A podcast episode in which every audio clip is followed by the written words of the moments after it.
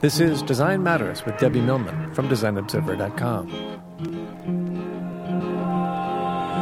On this program, Debbie Millman talks with Michael Donovan and Nancye Green about their partnership in marriage and design, about how good business is good design, and about what it's like to work for yourself. When you do this yourself, and you're sort of like it's 10 o'clock at night and you're thinking, what typeface should I use? what should the background be? It sounds like fun. It is because you say self, what do you like? Here's Debbie Millman. Donovan Green is a legendary agency in New York City that has worked with some big clients. Here are just a few of them Texas Instruments, American Girl, Herman Miller, and Coca Cola.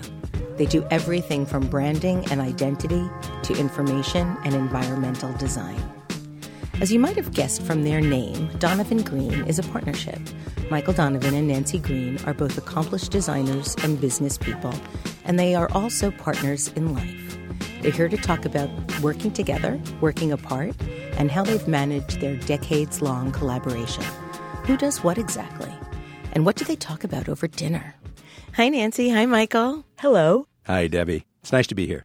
So, after six startups between you, participating on 14 boards, having two children, one dog, and a 166 year old house, you're experiencing one of the most exciting years of your professional lives. First, congratulations on receiving the AIGA medal. It is so very exciting and so well deserved. Thank you. Thank you, Debbie. Oh, you're welcome. We're very excited. Yeah, we really are. Well. It We're in good company. You're in good company, but it's long overdue. So, congratulations. So, I want to go back in history a bit. Did you both grow up knowing that you wanted to be designers? Did you ever want to be anything else? Well, I was going to be president of the United States. Oh, good. That was- I, my mother You and had, Hillary, right? My mother had slight ambitions for me, and and actually, I majored in political science in college the first time around. I graduated from college and then went to design school, and I I wanted to change the world, and I thought that politics was the way to do it, which ages me because you would know exactly when I grew up if you thought that politics was the way to change the world. But there was a moment where I decided that actually it was by being a designer that I could change the world, not by going into politics. what gave you that sense? What It inspired the- you to feel that way? It was the 60s. You know, Ralph Caplan said the greatest design of the 20th century was the sit in. I think I didn't know that, but I felt that.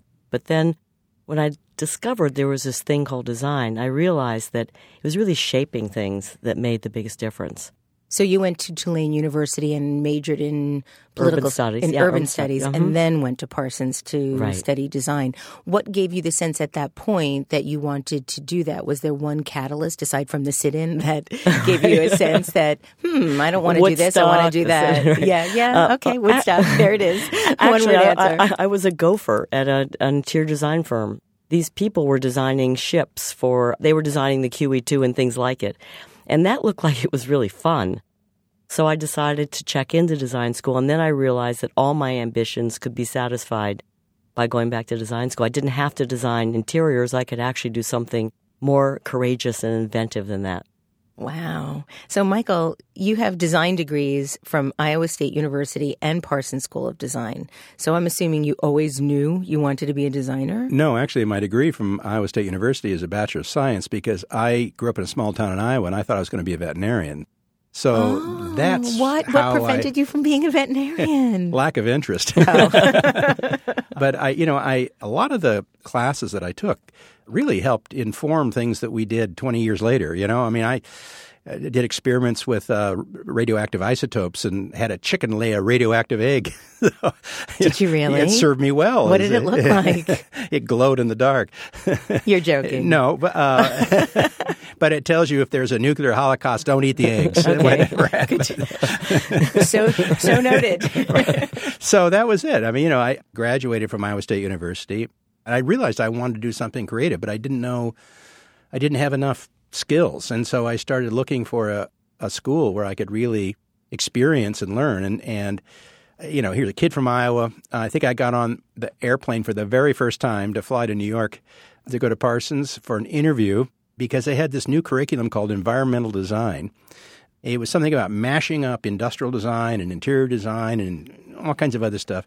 And I said, wow, this is for me. And so I packed up all my worldly belongings and moved uh, to New York and went to Parsons School of Design. And now that's where I'm assuming you met. I don't think it was at an AIGA meeting, was it? no, no, we did. We did uh, indirectly meet at Parsons. Yeah, yeah, we did. I mean, you know, I had graduated and I was teaching, and Nancye was graduating, and then we kind of met in the hallways, you know. Sort of so thing. okay, now I need to. This is a legendary No, we, reading. we did not date while I was at Parsons. oh no, that wasn't what I was going to say. At Well, he was teaching at Parsons. Yeah, but anyway. I wasn't going there. Actually, Okay. where I was going with this was far more romantic. One, which was was it love at first sight? I mean, tell this is a legendary Okay. partnership. I want details. Okay, so I'll tell you the real details. Um, Excellent. so I had to start all over in design school because clearly I had no background in design. So I have a BA and a BFA, right? Yes. too. And we were both married to other people when we came to New York. Uh, that that's the true story. And I was getting a divorce, and I was taking Michael's drawing class. I think it was a one-hour class.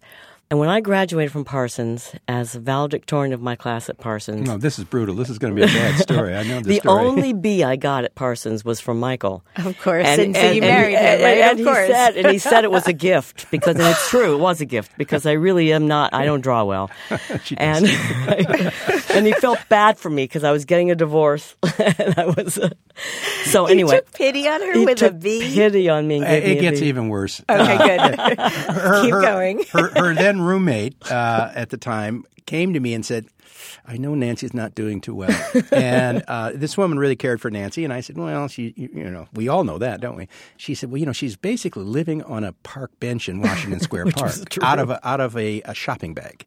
No. And I said, "She's what?" And she said, "Yeah, she's actually staying up all night and she has she has no place to live." And I that just broke my heart. Nancye, wait, what ha- did your husband like throw you out? No, Your I walked ex-husband? out. I was, you know, I, I, you know, it was the seventies. What can I tell Yeah, you? no, I- it yeah. seemed I'm like outta the here, perfectly you know? reason. I said, you know what? We're not going to get along. We, I, I actually, Yeah, but at least have gone to the Chelsea Hotel and hung out with I- Patti Smith. I Exactly. didn't have I- any money. You know, I was a scholarship student. Anyway, well, I was so I was so I- so- horrified that you know it's like I had. you It know, only lasted a couple of nights, actually. So what? Did, so Michael, you sort of came in and said, "Hey, Nancye, I have a couch." Or, no, no, no, no. I, you know, I really we didn't have we didn't have a relationship at all. I mean, in that context, other than she was a student, and you know, so and a bad one. not, not great. A troubled one. well, she had her issues, uh, you know, but uh, it was like a year later, right? So a year later, Yeah, this is we the- ran into each other on the street, and he asked me out to lunch. What made you decide to do that? Uh, It just seemed like a good idea, you know. Did you feel a spark? Suddenly, she wasn't a student anymore. You saw her as a grown-up. Yeah, that that was part of it. I mean, you know, she was a smart, good-looking girl, you know, so young woman, whatever, you know. So The the way we actually rekindled after the B was that I was doing a big project under a grant, and we were doing a, a redesign of the Union Square subway station, and I needed photostats. Oh. And someone said, you know, I understand Michael Donovan, who works for the Vignellis, they have a stat machine. A stat machine was about the size of this. it was radio literally booth. the size Oh, of yeah, this, literally. absolutely. I- with a huge camera outside. Yeah, you know, absolutely. I was, oh, I was a very good stat maker. Yeah, yeah, I have yeah, to tell yeah. you. Well, that's I- where So- every young for it. designer starts out in this, Yeah. you know, or used to in the stat machine. and right? cutting Rubylith. Exactly. Yeah, you got I had skills. Yeah. Press right. type. Yeah. Anyway, mm-hmm. so I I called. still use that. I Can you called Michael. It? Oh, well, we, we have to trade sources. Yeah. Um, I called Michael and said, I understand you have a stat machine. And we started making stats together. That's actually how we got together. And the lunch, I can't remember the lunch. I think lunch came a little later. so, Michael, you were working for Massimo at the time. Yeah. Did you get that job straight out of college? Who gets a job with Massimo? Like you and Michael, the two people, the other Michael, Michael Bierut. Yeah. How do, how do you get a job with Massimo Vignelli? to make a long story short, I was plucked out of my senior class by one of my professors, a wonderful designer by the name of Ed Seacon, who was doing, he did all the work for companies like the Pottery Barn, and he designed furniture, he designed the stores. He asked me if I'd like to work for him. What student wouldn't be flattered, you know? So the minute I graduated, I started working for him in his studio, and he's just two people, Ed and I. And I worked for him for maybe six months or something like that. He was gone a lot and it started getting lonely, you know, being by yourself all the time. Although I have to tell you one story. Uh, Excellent. Speaking of press type. So Ed comes rushing in one day and says to me, Quick, we need a logo for the Pottery Barn. And he said, Do it. And uh, I went, Well, okay. And I went over to a flat file and shuffled through and I found some press type. Awesome. press type. And so I did this kind of tight letter spaced pottery barn with Helvetica medium because that's all we had, right? And I put it on a couple of boards and, and I did something that looked like a sign and this and that. And he grabbed it and ran off. And he came back a couple of hours later and said, Done. That's the new Pottery Barn identity. It lasted for 25 years. Yes, it did. I did. I remember the Pottery Barn outlet on 9th, 10th Avenue Exactly. between 23rd and 24th Street. I loved going that, there. That would be me, you know. oh, that's so But- awesome. But anyway, when I was going to Parsons, I was working at a design firm, uh, an interior design firm that worked for uh, brokerage firms and, and banks and things like that. It's a really cool place. They really, really nice design. And I worked like 40 hours a week while I was a full time student. The owner of the firm was a taught at Parsons, and he just gave us the keys. And so we'd go to Parsons. We'd work from four to seven or eight in his office, and at eight o'clock we'd take their work up and put our work down and work till midnight or something. You know, so one of the guys there became a friend, and I called him up one day. I'm making too long a story out of this, but No, anyway, not. No, I, you're not. I, I said Nancye saying it, sure, but uh, uh, I said, listen, I, I'm kind of looking for a job, and he said, well, I know this amazing Italian woman. She's new to town. I met her the other night at a cocktail party. Why don't you give her a call? Because she's looking for somebody that can do the things that you can do, sort of environmental design, furniture design, you know, blah, kind of the whole thing. And I said, great. So I called Lella at Unimark, Unimark International, Yes. and she Lella said, Vignelli. "Yeah." And Lella said, "Yeah, come on over. When can you come?" And I said, "I don't know." And she said, "How about this afternoon?" And I said, "Sure." Remember, I was hired right out of school. I never put together a portfolio, right? So I just kind of like cobbled together this mess. And but you had the Pottery Barn logo. yeah. and over I went, and uh, it was supposed to be a 45 minute meeting. And about an hour and a half later, I realized that I, I not only had been hired, we were already working. So that was it. You know, I showed up the next morning at Unimark, black and white office, and Swiss designers and Italian designers. It was probably a couple of days before I met Massimo. what was that like? It was great. I mean, you know, we worked both Capricorns. It was love at first sight. And uh, seriously, I mean, we Yeah, just earthy and- bang, you yeah, know? definitely. Yeah, we liked each other. And so there it went. Unimark did a lot of branding and marketing communications and graphic design. You know, they were doing the Knoll stuff and the subway map and all that stuff there. And did you contribute to that work? No, I did not. Uh, but I did do some exhibitions for Panasonic, and uh, we worked on some museums, and we did a dormitory, Lella and I, for Williams College. So I was really working with Lella, doing three dimensional stuff, furniture and interiors, and we did this amazing prototype for Good Humor. They thought they wanted to be in the retail business, and we designed these huge Massimo colors, you know, super warm red, uh, saturated yellow, green, the rainbow colors as he calls them. Big fiberglass booth with a big dome over it. You remember that, Nancye? I remember them well. yeah, and it was an amazing place. But uh, they decided they didn't want to be in the retail business.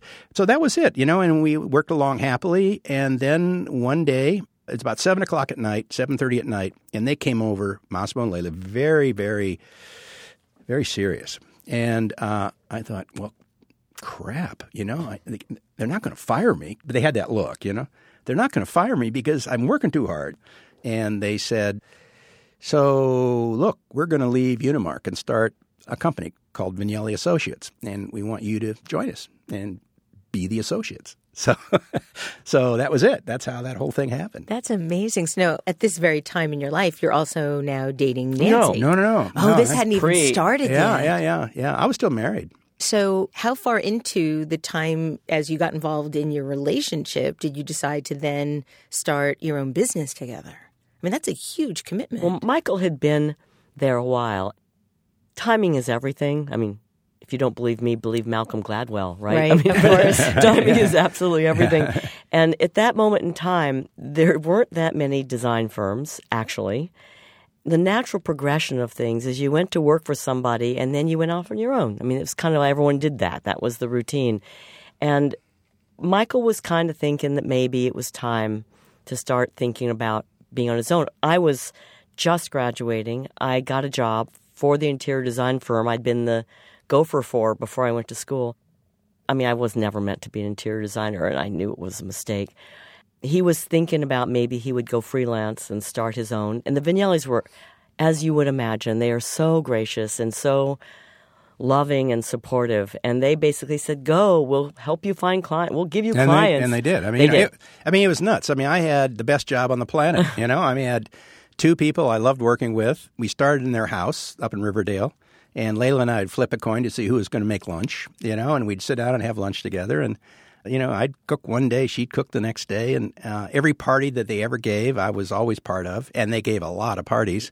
The parties would be Mario Bellini and uh, Marco Zanuso and Gae Aulenti and you know I mean every great Italian designer they didn't come to New York without looking up Massimo and Lella sometimes staying with them you know so but they were very generous and very, uh, again, very interested, as you would know Massimo would be, and Lella as well, to let people kind of fly little bird, you know, leave the nest, we'll help you. So Michael and I were just together, and we'd gotten an offer to do a project for New Jersey State Council of the Arts Artists in Schools program to do a project in a high school. And so I quit my job, and he was sort of starting on his own, and we did this project together. And we decided that it might be nice to actually try to do some work together. So, Nancy, you've said that working with Michael early on and learning from him and the Vignellis, Mm-hmm. his mentors, shaped your view of what great design could be. Um, in what way? How did this sort of trio of designers influence what you thought design could be? You know, my strength as a designer always from day one was my sort of logical, rational, analytic, pattern making brain. You know, it was sort of what I always did, but I wasn't really creative like they were. And so when I met Massimo and Lella and, of course, Michael, they really shaped my view of design in a very different way. It sort of took it from the pattern making part into the part of, you know, what is good design and what does that really mean? What are the principles? If you've ever worked in or around the Vignellis, there's just such a deep love of the process as well as the outcome. And you get kind of totally into that and see that in a different way. So hanging around these guys and then working with Michael took me to a different place and it kind of connected all the dots for me. Did you enjoy his modernist and sort of rational approach to design? Oh, totally. I mean, I was a modernist from the time I knew what the word meant. I just don't like decoration. I've become more decorative in my older years, but mm-hmm. you know, that sort of rational, everything that Massimo did and stood for made so much sense to me. The program at Parsons was quite extraordinary. Michael alluded to it, but I was also in that environmental design program. And we got design correlations with Jim Katavolis, and we got photography and graphic design and object design and furniture design and architecture with a guy who studied with Lou Kahn. I mean, we had every single possible person sort of teach us about form making. And so when you got through it, you couldn't do anything, but you were really well educated. And I think that, uh, wow. well, you know, this, this was, I will Yes. remind you, the 70s, but Alan Tate, who was the chairman of the department, the first day we all sat in this auditorium and he said, if you think I'm training you to get a job, when you graduate, you're wrong. All right.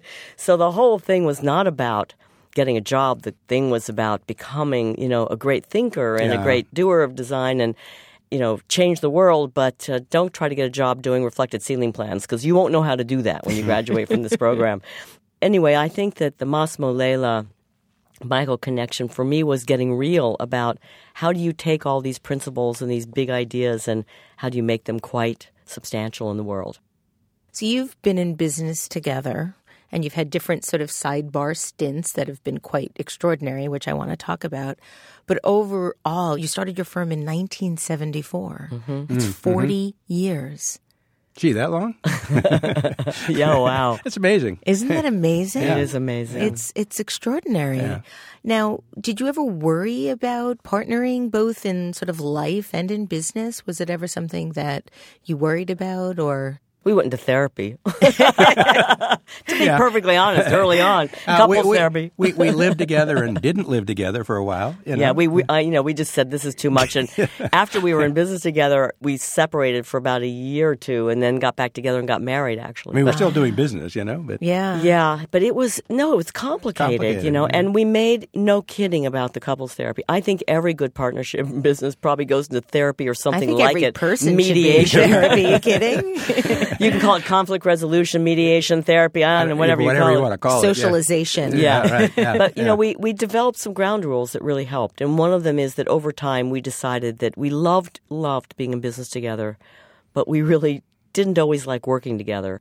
It got better for us as the business got bigger, because we had our own clients, we had our own projects, we always relied on each other for ideas and.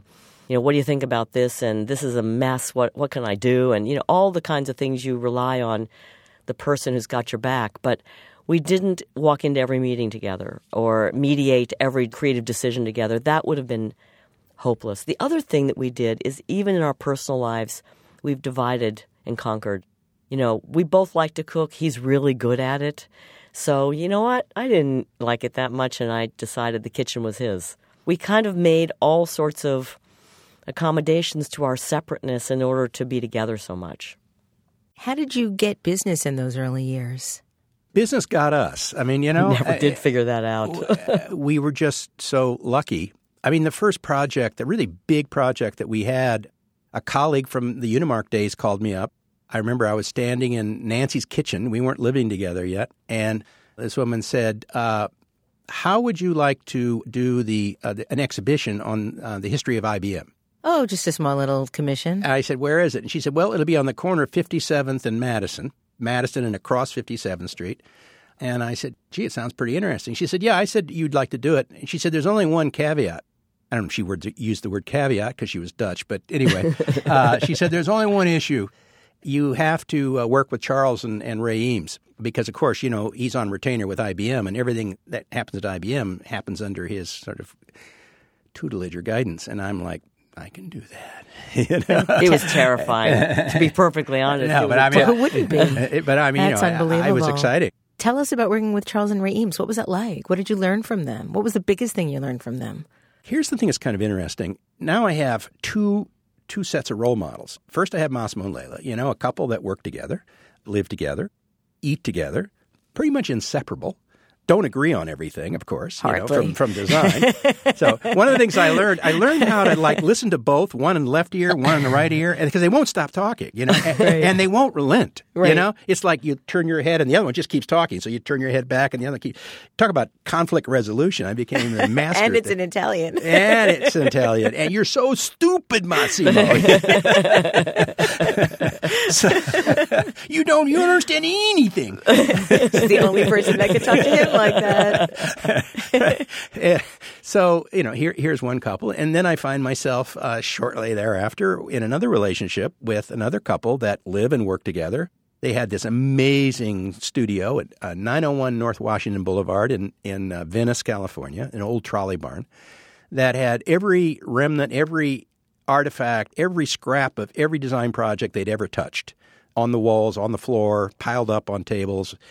Amazing, right? And I'd go there pretty regularly and you know, we had some other things happening. We were starting to grow the office a little bit, and I was about hiring some other people. And I went to him one day, and we had lunch together every day because they had a cook, uh, which I thought was really cool. But you know, that where they were, there weren't any restaurants around back in those days in Venice. So they had this wonderful cook and make these amazing things. So we were having lunch, and just the three of us. And I said, uh, Charles, how do you find good people, great people to work for you? How do you find good designers? I think. I think that's what I said. And he said, Michael, I don't hire designers. I hire really smart people. If they're smart, they'll get the design. I mean, that's easy. You know, one of the people that worked for him for years was a musician, and another one was a mathematician, you know, and Deborah Sussman worked for him, Wow. you know, and she's pretty amazing, right? So he had this amazing group of people that maybe 40% of them had actually been trained as designers or architects or something, you know. So I thought that was such great advice. And Nancye and I have taken that advice to heart. I mean, you know, the people that worked for us have kind of come from that same kind of with that idea. Anyway, I'm here. Here were these two amazing experiences with two amazing couples, and it certainly influenced me and us. It's like, oh, there's a good model. You can work together and live together and argue occasionally and eat good food together and do great work. You know, Charles had about four clients. IBM. IBM, Herman Miller, the USIA, you know, like he did the World's Fairs and things like that. Maybe he had three clients, you know? Mm-hmm. Uh, so I thought that was a great model. One of the things that Nancye and I figured out almost from day one was that if you want to do the work that you want to do, you have to do it with the people that that have the same kind of uh, commitment to solving the problem the best possible way, which is almost always a founder or CEO, right? Yes. And you know, Charles worked with Max De Pree, the guy that ran Herman Miller, and he worked with uh, Watson at IBM, the CEO and one of the founders. And as a, a way of uh, telling, giving you a little bridge, we did start off with some amazing clients. We started off with IBM and Corning, and just by people we knew, the Vignellis, Luck, you know, whatever, we had this extraordinary roster. And we awakened one day about three years into it or so, and we had had a few really bad experiences working for middle managers where we'd gotten the wrong direction, kind of. We weren't really in charge. We'd done a really big project. It was a disaster, not of our own making. It was just we were politically caught in the middle of something. We Which happens at, a lot. we looked at each other and said, you know what? That's that. We're too young. We're too inexperienced to work for these big companies. So we're not going to work for them anymore. We're going to look for small companies, our kind of clients, where we can work with CEOs and we ended up actually who care, who care about design. care about design, and we met we met a wonderful small furniture company called Brickel, Ward Bennett and Brickel, and we ended up doing everything for them. And through them, ended up back at Knoll and Herman Miller and all the great furniture companies.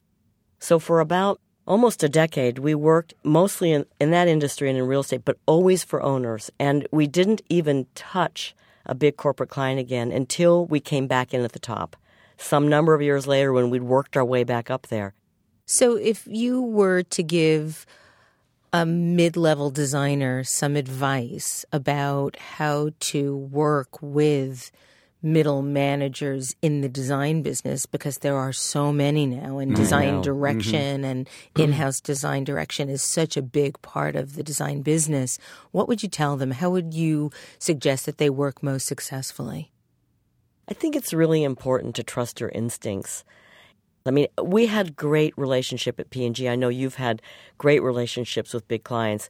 It's really finding the clients within the client who respect what you bring to the party and maybe turning down the work where you really feel like you're a number it's really hard to say that because we, we were building a business. We never had any funding.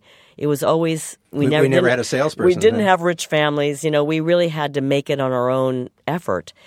You often do take things because you need to. I mean, that's especially at the beginning, yeah. particularly at the beginning. But I think when you put your antenna up and you say, "I want to do this," you find the thing you want to find, and there is an opportunity cost to not looking hard enough for the thing you want because you get so busy in the things you have to do that you don't have time to have your antenna up to look for the thing you want. So for us, it was passing on that big lucrative corporate work because it wasn't satisfying and we weren't didn't feel good at it and looking for things that were, were good enough that we could be paid enough for but that were really it felt right in terms of exercising our muscles and really helping us grow and really contribute if you really feel like you're using all of you, you know, in a situation, it doesn't matter where it is, but if you feel like you're not, then it's important to take a step back and say, where might that happen for me? I mean, it may happen working for nonprofits on the side.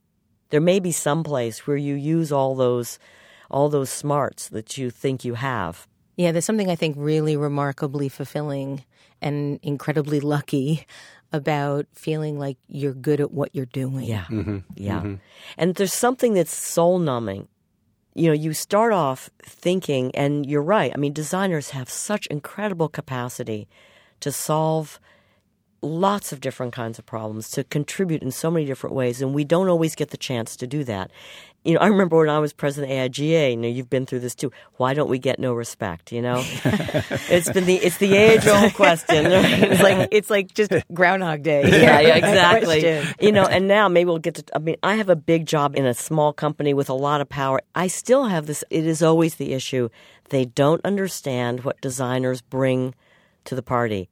But I think that if you don't continue to exercise those really extraordinary muscles that you start to develop in design school, if you don't feel like you're exercising those muscles, you have to figure out a way to do it. Again, if you don't exercise them and you don't test yourself against some of the bigger, harder problems that you're really capable of solving, then you won't develop the capacity to continue to solve them. Absolutely. And and if you can't find it in your day job, you have to create it for yourself. You That's have right. to you have to do your own mm-hmm. self-generated That's work right. at night. And there's mm-hmm. so much. I mean, now every time has its opportunity. Our time was that there were only 12 design firms in New York. So if someone was coming to interview one of us, they interviewed all 12 of us, and we knew it. And sometimes we get the client, and sometimes Carbone Smolin would get them, and sometimes Chermayeff and Geismar would get them, and some, you know. I, I always scheduled the uh, last appointment of the day. so you can go out drinking afterwards. They'd go around Madison wait, Square here- Park. So here's the, here's the thing that's funny. I mean, and this is absolutely true. I mean, at one point, the design industry, this goes way back. Unimark was on at 14 East 62nd Street. Chermayeff and Geismar was up in the Girl Scout building on 3rd Avenue in the 40s. Something. So that's where everybody wanted to be was Midtown. And then ooh, rents got high. I mean, this is classic, right? And so everybody then moved downtown. And we moved around Madison Square Park, which was a slum then. You know, I mean, there was one place to eat, uh, this Irish bar, but everybody had a different address. Somebody had a 26th Street address. Someone had a Broadway address. Someone had a Fifth Avenue address. We were at One Madison Avenue. We were up in the MetLife Tower. You know. Oh, wow. And we had the top three floors up there, which was fabulous. But I knew if somebody was coming to town that they were going to be seeing at least five or six of these people. So I'd always say, "Gee, I'm really busy, but I'd love to see you like at four. Is that right? And they'd say, yeah, four's fine. And then they, about three o'clock, they'd call up because they allocated time to travel.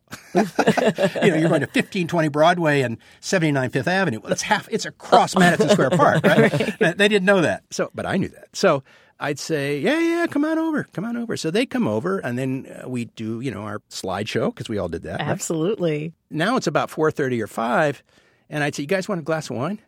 Ah, great idea. You know, so I always had. You know, we always had. You know, it's like, oh, it's the end of the day. This was fun. We're way up on you know one Madison well, Avenue. Well, anyway, that's the secret. That that is now the true secret to our success.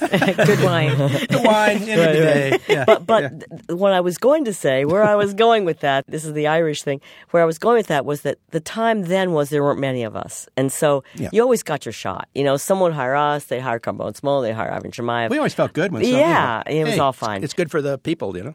But now it's that you actually can do work yourself. You know, and you now can come up with projects. You now can see them into reality. And then that was really hard to do because of the channel. There was a lot of friction in the world for doing work, and we all did work for other companies. We didn't do that much work for ourselves unless it was artful. You know, we didn't do mm-hmm. business mm-hmm. work for ourselves. And I think the opportunity now is that designers can work for a living, the designers can work and do design things that are not necessarily what pays the rent, but that really stimulates not only themselves but others and creates community around design. And there's all sorts of other kinds of things that can be done. And it's really important.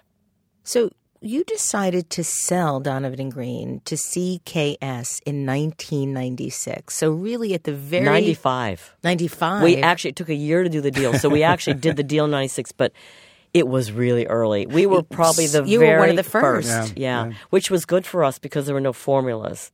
It was really a deal engineered by the guy who was the head of Interpublic at the time, Phil Geier. He was a friend of Donovan and Green's. He loved us. He had major invested in CKS.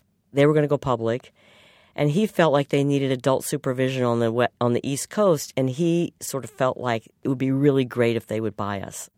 It was intriguing, of course, and flattering, of course, but we were doing fine. We were happy where we were. So we just made a deal that we thought if we're going to sell it, we would accept this offer. And they said yes. Good for you. So it's what, what it came down to. But it took a while for us to warm up to the idea. And the reason we warmed up to the idea is that we really knew that the internet was important and we knew we didn't know enough. To actually get into that business. We were very excited to be connected to CKS in particular because it was there were three Apple guys, including Tom Suiter, who was the first art director at Apple. Right. And we loved their design aesthetic, which was the only internet company in the world who we could say that about. We felt like they loved design as much as we did, and being owned by them seemed and possible. and, and, their, and their their primary client uh, was Steve Jobs. Right. you know? so, you know, it seemed it all seemed like, wow, you know, this is they're going to pay us the price we want. By the way, no stock. We didn't want to take any stock. All cash deal. All cash up front. Yep. Oh, up front. nice. Yeah. And it seemed like a dream come true until a year later they merged with another company, US Web. That was okay, but then that started the slide into And, and that was just the bigger and bigger and bigger, yeah, bigger, and bigger, bigger, balloon. bigger. Yeah, right. and yeah, you know that yeah. was not really what we wanted to do. But you still stayed four years. Yeah. Well, we had we had a you know you have a contract and But we also had people, you Yeah. know, we had people who'd been with us since the beginning. I mean, we had an incredible group of people by then. When we sold it, we had about 80 people, and probably a third of them had been with us a very long time. And in all this, we were pretty much left alone. So our clients were great. It was in that period of time that we opened American Girl Place. So we were doing some incredible things while we were owned. It was only toward the end when the uh, third owner said, "No, no, no. We want to get rid of everyone's name. We want to merge it all into one bucket." And we knew that we couldn't do what we did in that in that world. So Now, Nancye, you've said that the selling of Donovan and Green at that time was a major, scary, and an extremely important step in your personal development. How so? Donovan Green was our family. You know, it was what we did, and we'd started. I'd started in my twenties, and I thought I would always be there, as did Michael. So here we were. You know, it was over the course of about a few months only that we were suddenly, literally, out on the street, and we had to figure out what we were going to do with the rest of our lives. We were still really had a lot to do. And you're really young. we were really young with a lot to do and without ever a thought that there would be an after Donovan and Green. One of the good things that happened was that they gave us our name back immediately because he didn't want it. So that was great. So and Green didn't exist anymore, which was a good thing. But then we wandered around from 2000 to about 2008 doing a lot of other things. We started some businesses. I went to work for Zurich Financial Services to build a branding group for them. and so- you were the chief brand officer. yeah. So I was going back and forth to And Zurich. then you were the CEO of Waterworks. and then I went into Waterworks as CEO. Yes. And when I heard that news, I was really overjoyed, not only because it was an amazing opportunity for you, and I was a big fan of everything that you had been doing, and you were the first woman AIGA president, and so many reasons to admire you, but I thought, oh, she's showing the world that it's possible to go from being a designer to running a company. Sure. And and that was remarkable. So how did you go from designer business owner to CEO of this extraordinary company called Waterworks? well, it was a obviously design driven company. And But it, still, it's bathroom appliances and beautiful. Wait, they're maybe beautiful and very No, and- expensive, Right. but Uh, yeah, it's a yeah. very different business. and it was it had a lot of challenges at that moment. I really oversaw taking it from being a completely non digital company to having a digital relationship to its customers, which was absolutely necessary and hard to do. You know, as designers, particularly designers that sit beside CEOs, you always think, oh, that's not so hard. I could do that. Ah, yeah, right. I mean, yeah. How hard can this be? How hard? And I'd, you know, we'd run Donovan and Green. Come on, right? What's so hard about that? You know, running business is messy. it's messy and it's courageous. I learned more in many of the things that Michael and I both did through those almost decade of not being in the design business, being in it, but being in a different way. That it's really hard to take these risks. And we took them beside CEO clients. We spent their money, we took their budgets, and we did things that were risky for them, but they weren't really risky for us you know, even if it felt risky because it may not be creative enough or this may fail on some, it wasn't really risky. I mean, I didn't understand risk until I became a CEO briefly, until we started companies and lost other people's money. And we came back into the design business in 2008. So you were really on the forefront of the design business morphing into the branding business, mm-hmm. especially since back in, I guess, once you first left CKS, one of your first commissions was to actually be a chief brand officer right. and then help mm-hmm. replace your position with somebody that would stay full time. Right. Why do you think that the tide turned in that direction? Well, you know, it's interesting because all through the 90s, I was involved with something that you probably have been too Design Management Institute and Peter Yes, Lawrence. Sure, DMI. DMI, and then with Peter, looking at how you glue design schools to business schools. You know, when you put those two together, who teaches what course? We thought a lot about those kinds of things all through the 90s, but it seemed to be a drop in the bucket. I mean, IBM said good design is good business way back when, but again, what that really meant in terms of the deeper strategy of the company. I mean, we have a tremendous legend of American designers doing incredible work for American companies. But somehow, when all the technology thing happened, we lost our way with that. Businesses lost their way. It was like, what's your multiple? What can we tell the shareholders uh, once a quarter? It's interesting how we've turned into such a quarter culture. Yes, and Well, yeah. design doesn't work that way. You know, design is is really thinking about a strategy in a broader sense, thinking about the industry we're in, thinking about the impact we make on the real recipients of our work. I think all the work we did through the 90s, I mean through the 2000s of starting businesses trying to have design be at the core of it and realizing that sometimes it works and sometimes it doesn't. You know, sometimes it really is just about marking sales on the blackboard. Hmm. and that's really what it's about. And design is superficial in some of those situations. And when can you really employ deep design thinking in a problem? In the end, it comes down to what it came down to in the very beginning of time, which is finding those clients that really have that way of thinking. And I think there are more than there were, thanks to Apple, by the way. Mm-hmm. I mean, they realized Apple became the most valuable company in the world based on design. Michael, you have not only been working with clients in this manner, but you are also a bit of a serial entrepreneur. So, as I was doing my research on all the different things and that you've worked on together and all the different clients that you've had, I also saw that you are the founder of a company called CO2 Responsible. Um, you started that in 2009, so it's been five years that you're doing that. You're the founder of Asphalt Media. You started that in 2001. So, you sort of just collect these new titles without giving any away. um, and that's a media company. And you're also a partner in EQ Media, which is a direct response television company. So tell us about why you feel the need to start all of these startups. I mean, I think one of the things that's exciting about what we do what, and what design is about is when you see a problem, when you solve the problem, let's say for one client or for one situation or one environment, and if you look out there and realize that there's hopefully a big market for this solution, you know, you're on your way to thinking about a new business. And so Asphalt Media, the idea was to put branding and, and advertising on uh, tractor trailers that you could control. And we used GPS units and the Federal Department of Highway Statistics so we could measure where they were and how many people saw them. And all. it was really a good idea.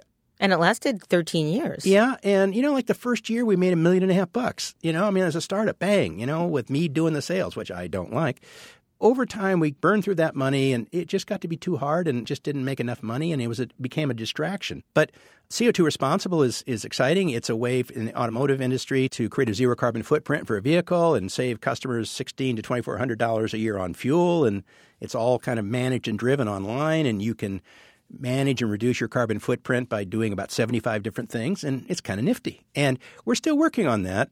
Our latest one, and probably the most exciting, is something called Outer Places. Outer Places. Outer Places. It's spectacular. Yeah. First of all, I don't know if you know this, but I am a rabid, still to this day, X Files fan. Oh, great. Um, yeah, yeah, I just recently saw Gillian Anderson and David Duchovny uh, speak, Uh-huh. and and the possibility that there could be an X Files three has me sort of spinning. ecstatic. Yeah, But yeah. so so talk about Outer Places.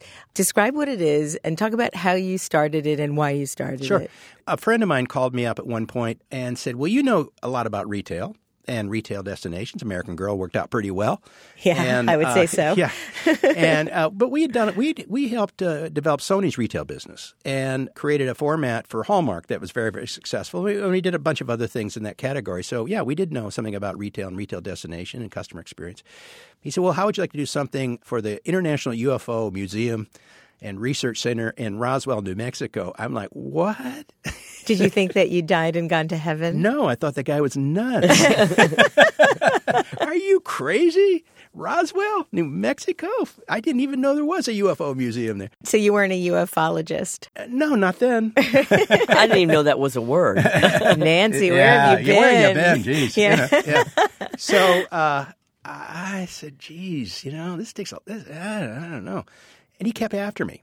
So one day I was just sort of futzing around, and um, you go to YouTube and you do a search for, say, aliens, UFO, and Roswell, and take the three most popular posts in, in those three categories. Debbie, do you know how many people have watched a video in those three categories? I don't know, but I've contributed to that number. Well, I'll tell you, 188,750,000 people as of about a year and a half ago, right? I am in good company. Sure, you are. That's an amazing audience. And it's unrepresented, it's fragmented, it kind of moves everywhere from the We're marginalized, Michael. passionate true believers to, uh, in Debbie's case, to, you know, just the marginally curious, right? So that was the beginning. And, and we spent almost two years developing the site. Uh, we've changed direction several times.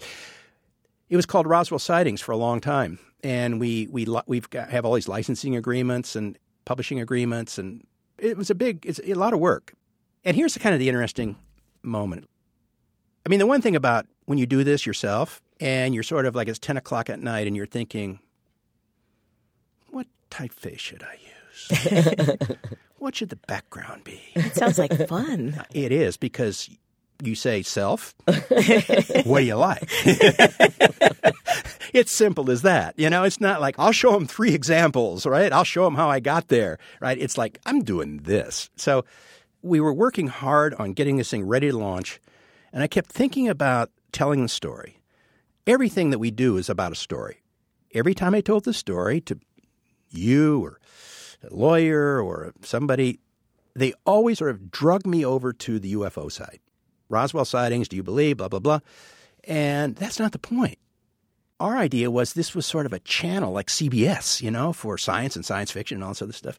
So in the middle of the night, just as we were starting to like get every, the documents together, the offering documents, we paid lawyers like money. Yeah.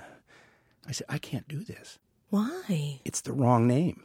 It's the wrong idea. It takes people over to one place. In, Conspiracy theories. in, you know, yeah.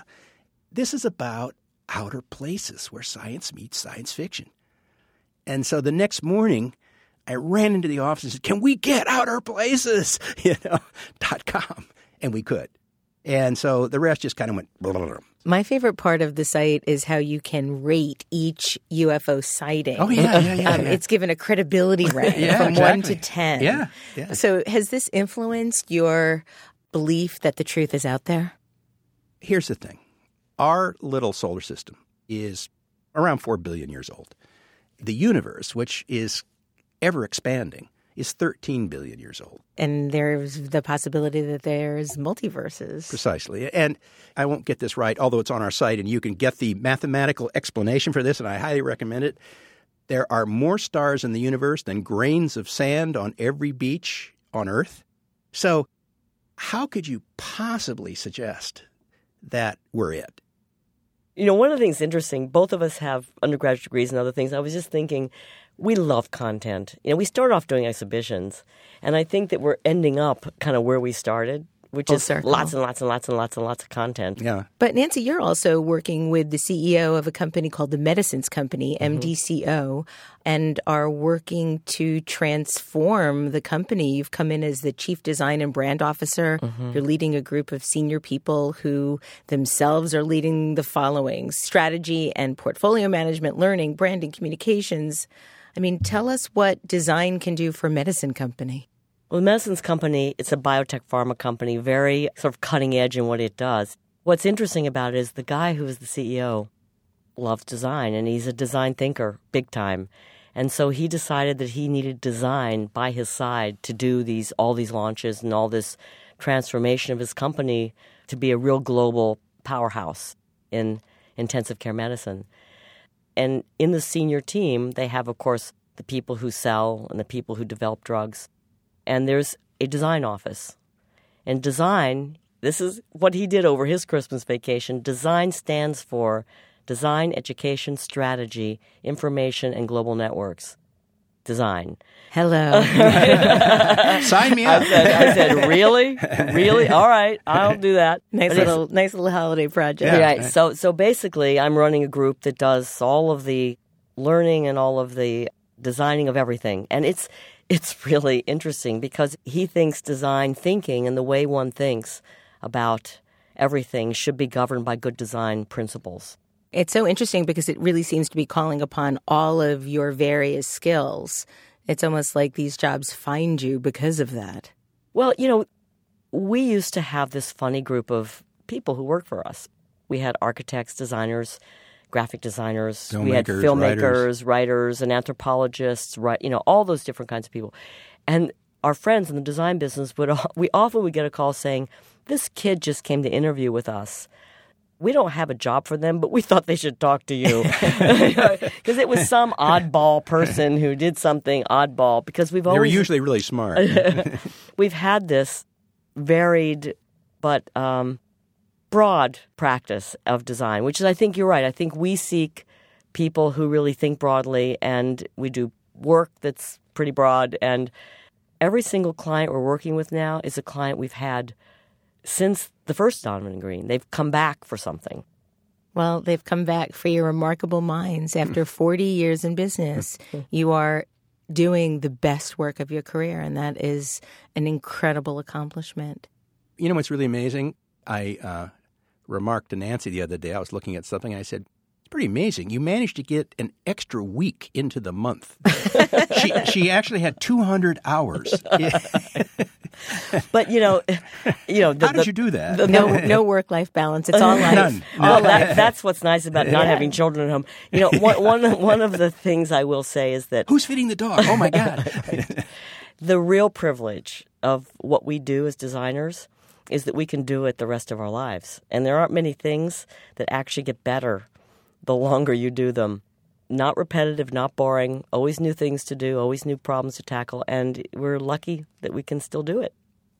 Nancye Green, Michael Donovan, thank you so much for being on Design Matters today. I hope you do it for a lot longer. Thank you, Debbie. You're a great interviewer. yeah, thank you. I really enjoyed it. so good. You can find out more about Nancye Green and Michael Donovan at donovanandgreen.com.